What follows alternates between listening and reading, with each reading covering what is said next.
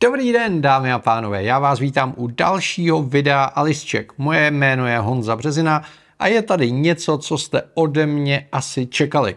V pátek cestou z Hradce Králové jsem se stavil v Isetosu, kterému bych strašně rád poděkoval za to, že mi dokázali sehnat přesně ten model iPhoneu 14 Pro Max, s kapacitou 512 GB v černé barvě, který jsem chtěl. Přátelé, je to tenhle ten krasavec. Ta černá je moc hezká a přestože jsme tak jako tušili, že ten pokrok je takový velmi umírněný, přiznám se, že tady na tu krabičku jsem se těšil. Ne, udržel jsem se, nenatočil jsem vám unboxing, byť chápu, že to může být eh, z pohledu počtu shlédnutí na YouTube docela zajímavá věc. Rozhodl jsem se celý víkend testovat, teď je neděle večer, Kamil dorazil eh, z dálného západu, aby tady přes noc pro vás postříhal to, co teď natočíme. A já tady pro vás mám dvoudenní zkušenost s iPhonem 14 Pro Max. A hned na začátku musím říct, že tohle tričko nemám úplně náhodou. To tričko mám proto, že dneska asi nebudu úplně říkat to, co ode mě čekáte. A je to z toho důvodu, že se snažím být ve videích upřímný, neříkám objektivní, všechno hodnocení je subjektivní, ale upřímný. A já musím upřímně říct, že upgrade z 13 Pro Max na 14 Pro Max, což znamená z téhle krabičky na tuhle krabičku, se za mě prakticky nikomu nevyplatí. A ten rozdíl mezi těma dvouma mrškama je neuvěřitelně, neuvěřitelně malý. Jsou tam nějaké výjimky, takže já nejsem nespokojený, jsem OK se 14, ale že by se tam konal nějaký wow efekt a že bych z toho byl nadšený, tak to teda rozhodně není. Kdybych to měl přirovnat, tak za mě 14 Pro Max je něco jako fajnová tchýně. Jako je to strašně důležitý pro život. Je to neuvěřitelně praktický. Ale jako, že by to bylo něco, z čeho byste padali na krovky a měli obrovskou radost, to není. Takový to první zamilování, který jsme zažívali dřív s novými iPhony, se tady upřímně řečeno nekoná. Pokud máte starší iPhony, proti 12 už rozdíl bude ve spoustě věcí poměrně velký a proti 11 a dolů ten rozdíl bude obrovský, tak budete nadšený. Ten telefon sám o sobě vůbec není špatný. Je to takový pracant. Je to něco jako kdybyste si koupili Passat kombi. Jo? To, to nenechá vás ve štychu, všechno odvezete, je to úsporný, je to praktický, vejde se tam celá rodina, no ale frajeřit s tím před kamarádama asi úplně nebudete. A jako jo, rozumím všem androidákům a, a všem škarohlídům, když říkají, že tenhle ten telefon je nudný. Jo, je nudný. Žádná dramatická změna se tam neudála.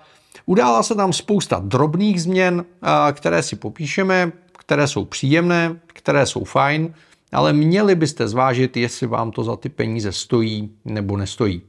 Takže Honza Březina není zklamaný, ale kdyby se mě eh, zeptali, Vincente, máme radost? No bych řekl, hele, já nevím. Pojďme si to rozebrat postupně. To první, co tady vidíme, a ten zásadní rozdíl, je always on display což je asi jediné, podle čeho poznáte rozdíl mezi 13 a 14 takhle jako na první pohled.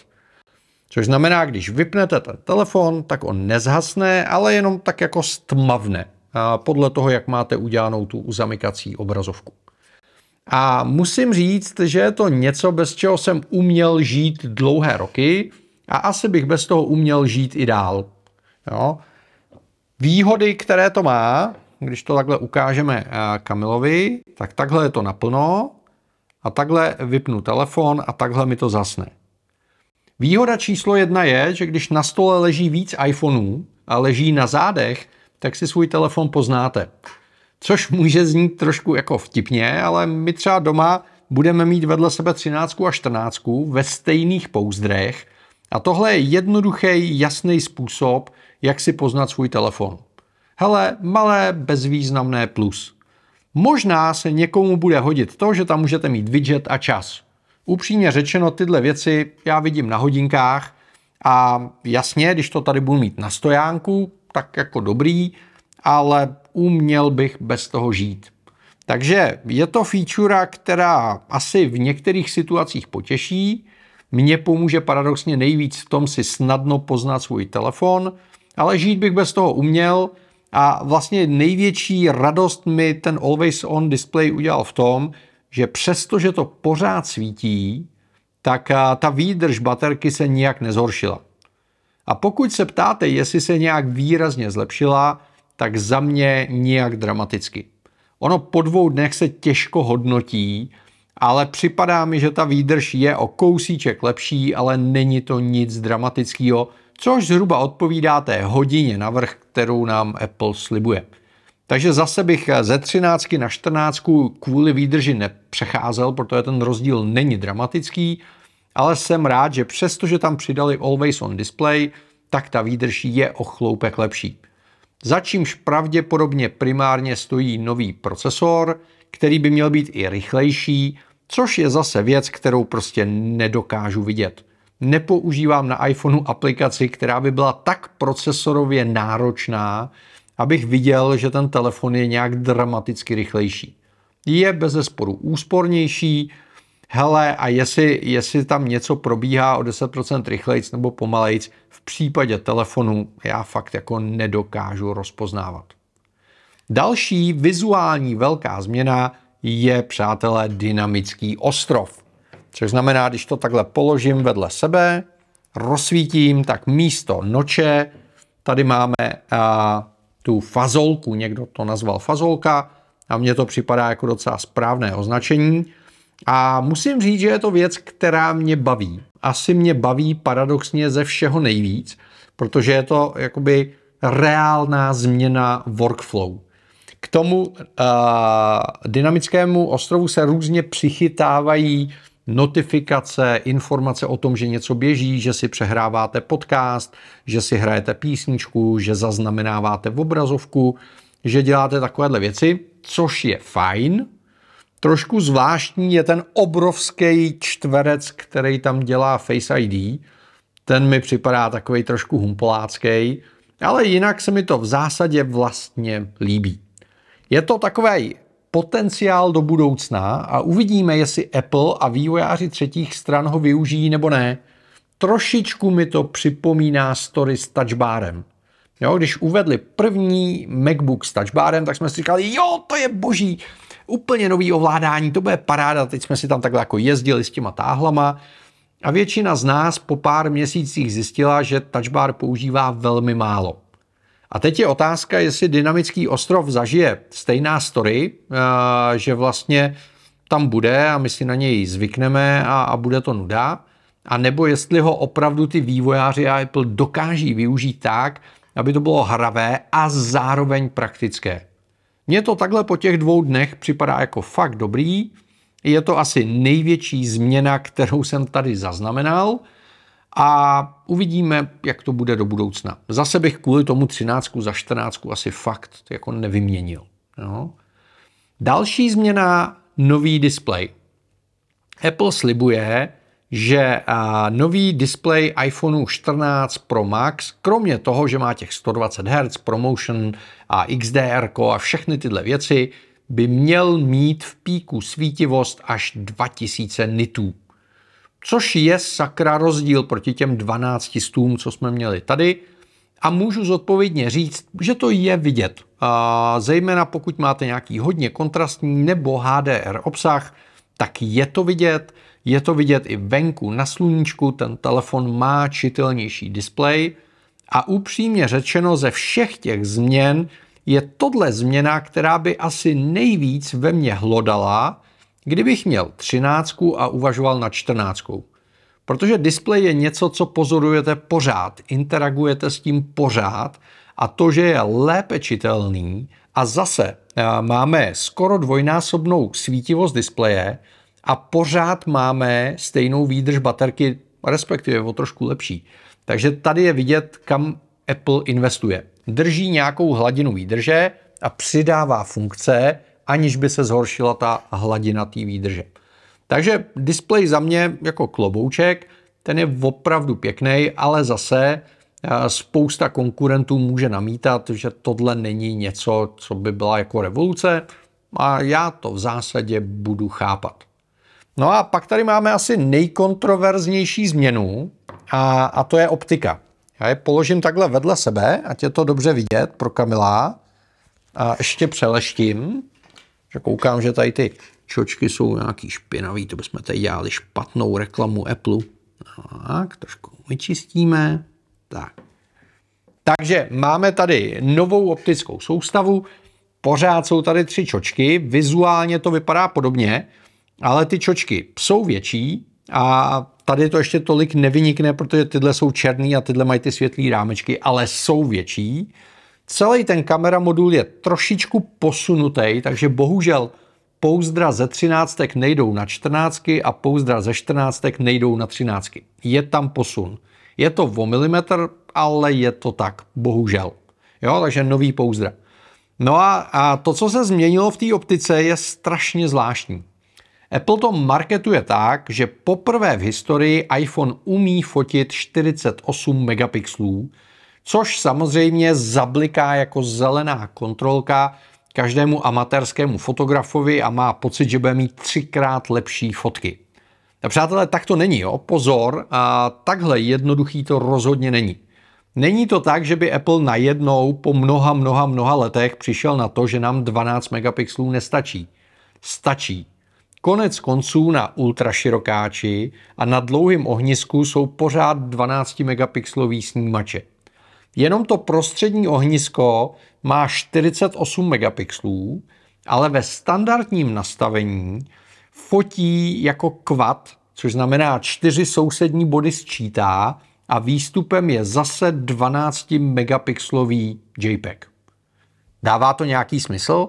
No sakra dává, protože Apple už dlouhé roky dělá něco, čemu se říká computed photography, což znamená, on neukládá to, co vidí ta optika, ale provádí tam obrovské množství matematických operací, ať už je to automatický HDR, různé korekce, vylepšování, využívání TrueDepth kamery a tak dále a tak dále. No prostě toho procesingu jsou tam jako miliardy operací na každou fotku. A Apple využívá toho, že jednak má ty buňky, když se sečtou ty čtyři větší, což znamená u nočních fotek máte buď kratší čas expozice v nočním režimu, což znamená ostřejší fotky z ruky, výrazně ostřejší fotky z ruky, a nebo dokonce dokáže fotit eh, bez nočního režimu i v situacích, kde 13 už by noční režim potřebovala. Což je super. Zároveň ty uh, informace z těch subpixelů, z těch malých, používá pro doostřování, odstraňování šumu, lepší pochopení scény. Umělá inteligence má najednou čtyřikrát víc dat a je to vidět. A ty fotky působí lehce ostřejším dojmem, působí přirozenějším dojmem a mají výrazně líp vybalancované stíny. Což znamená, když 14 a 13 vyfotíte na to střední ohnisko, stejnou scénu a uložíte to jako 12 megapixelový JPEG nebo HAVE, tak tam bude vidět, že ta 14 fotí líp. Ne o moc, není to jako revoluce, ale je tam znatelný posun. A Apple říká, že pokud chcete, tak si můžete zapnout focení do ProRAW režimu a pokud se používá ten střední objektiv, tak vám tam do toho ProRAW uloží těch 48 megapixelů, což zná čtyřikrát víc informace a vy si s ním potom můžete hrát. Hele, a je tam spousta omezení. Třeba a v okamžiku, kdy s tím telefonem přijdete na blízko, tak on v makrorežimu přepne na to nejširší ohnisko, přestože tam máte ten jednonásobný zoom a v ten okamžik se ukládá buď 24 anebo 12 megapixelová fotka, i když je to do RAW.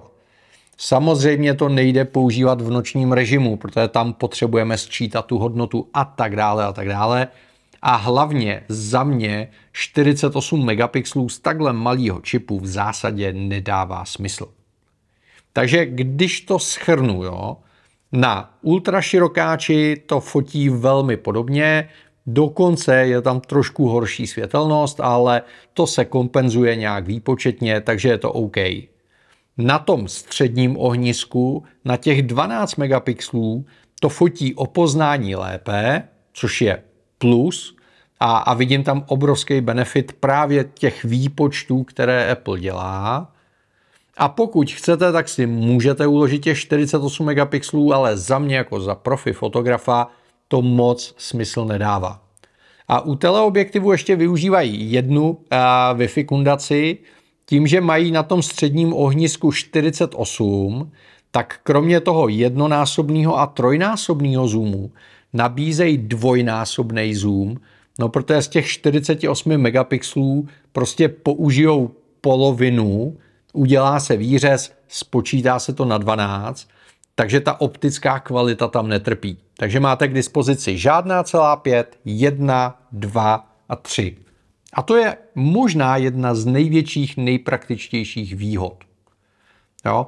Ale celkově musím říct, že nejvíc ten rozdíl mezi 13 a 14 Pro je vidět za šera a u nočních fotek. Tam ten posun je velký. Za denních fotek je ten posun velmi decentní. Doteďka jsme říkali, že vlastně upgrade z 13 na 14 nedává smysl, a upřímně řečeno, ani kvůli focení bych z 13 na 14 nepřešel. Je tady jedna oblast, kde ta změna je zásadní a dělá ji primárně ten nový procesor, a to je natáčení videa.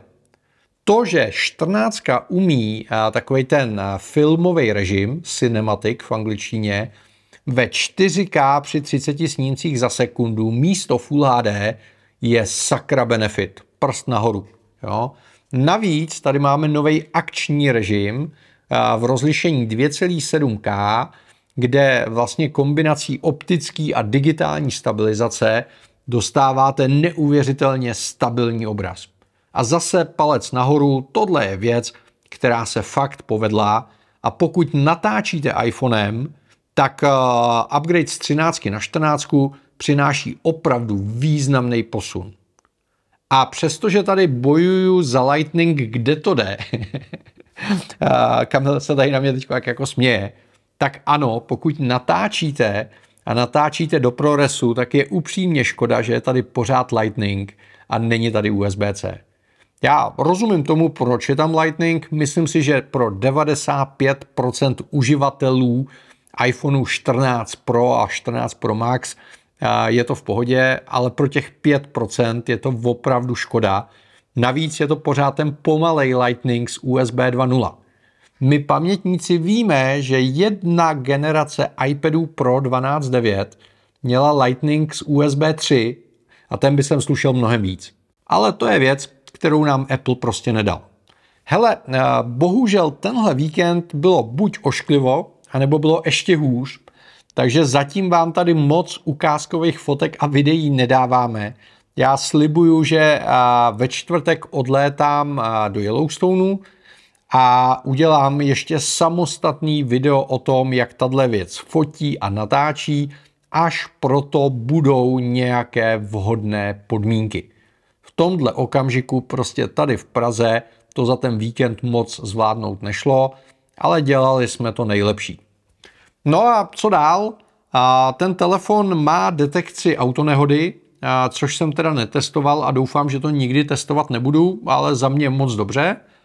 A ty telefony v sobě mají možnost toho satelitního SOS SMS-kování, já bych ani neřekl volání, ale posílání zpráv, ale ta věc není k dispozici pro Evropu, takže teď se tady o ní nebudeme bavit. Zase, pokud se mi to podaří vyzkoušet v Americe nějakým způsobem, poreferuji, natočím video, uvidíme.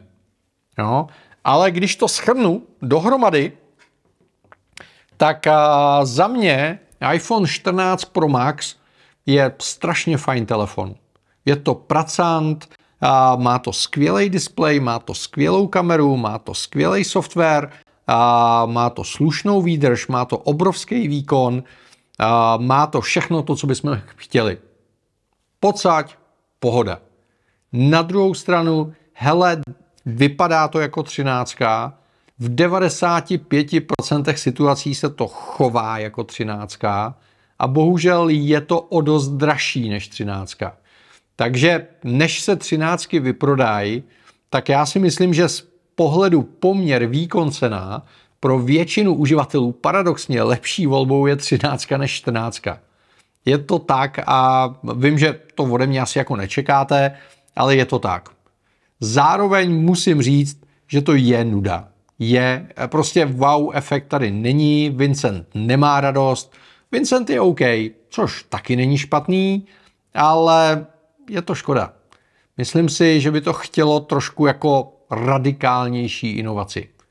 A nevím, jestli by to měla být nutně jako sklápěčka, nebo rozklápěčka, nebo roztahovačka, nebo něco podobného. Já si myslím, že už je na čase, aby Apple pořádně praštil třeba do té virtuální nebo rozšířené reality, nebo prostě posunul ta zařízení někam dál. A já si myslím, že si to Apple chystá.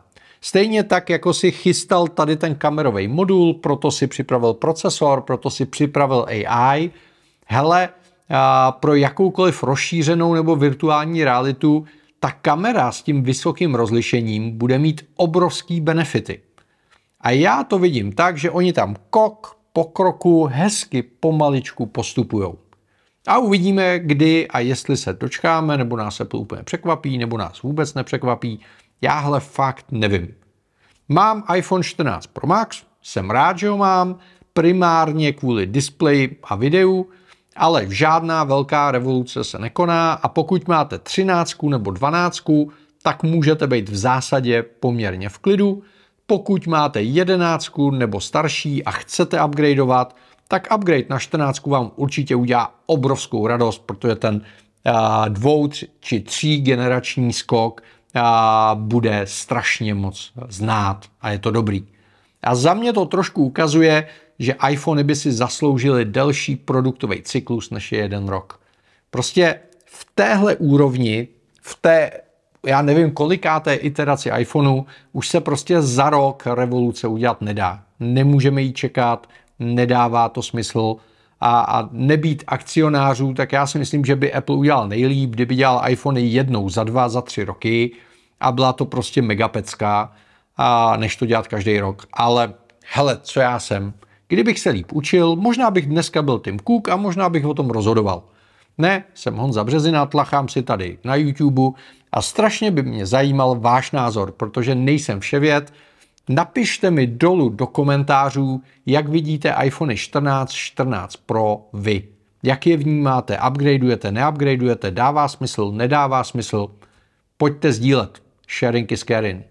A mimochodem, pokud máte rádi to, co dělám, staňte se mými online parťáky. Dole pod videem najdete odkaz a když se stanete členy mého YouTube klubu, čekají na vás návody, tipy, triky, fotky, slevy, bonusy a podpoříte svého oblíbeného youtubera.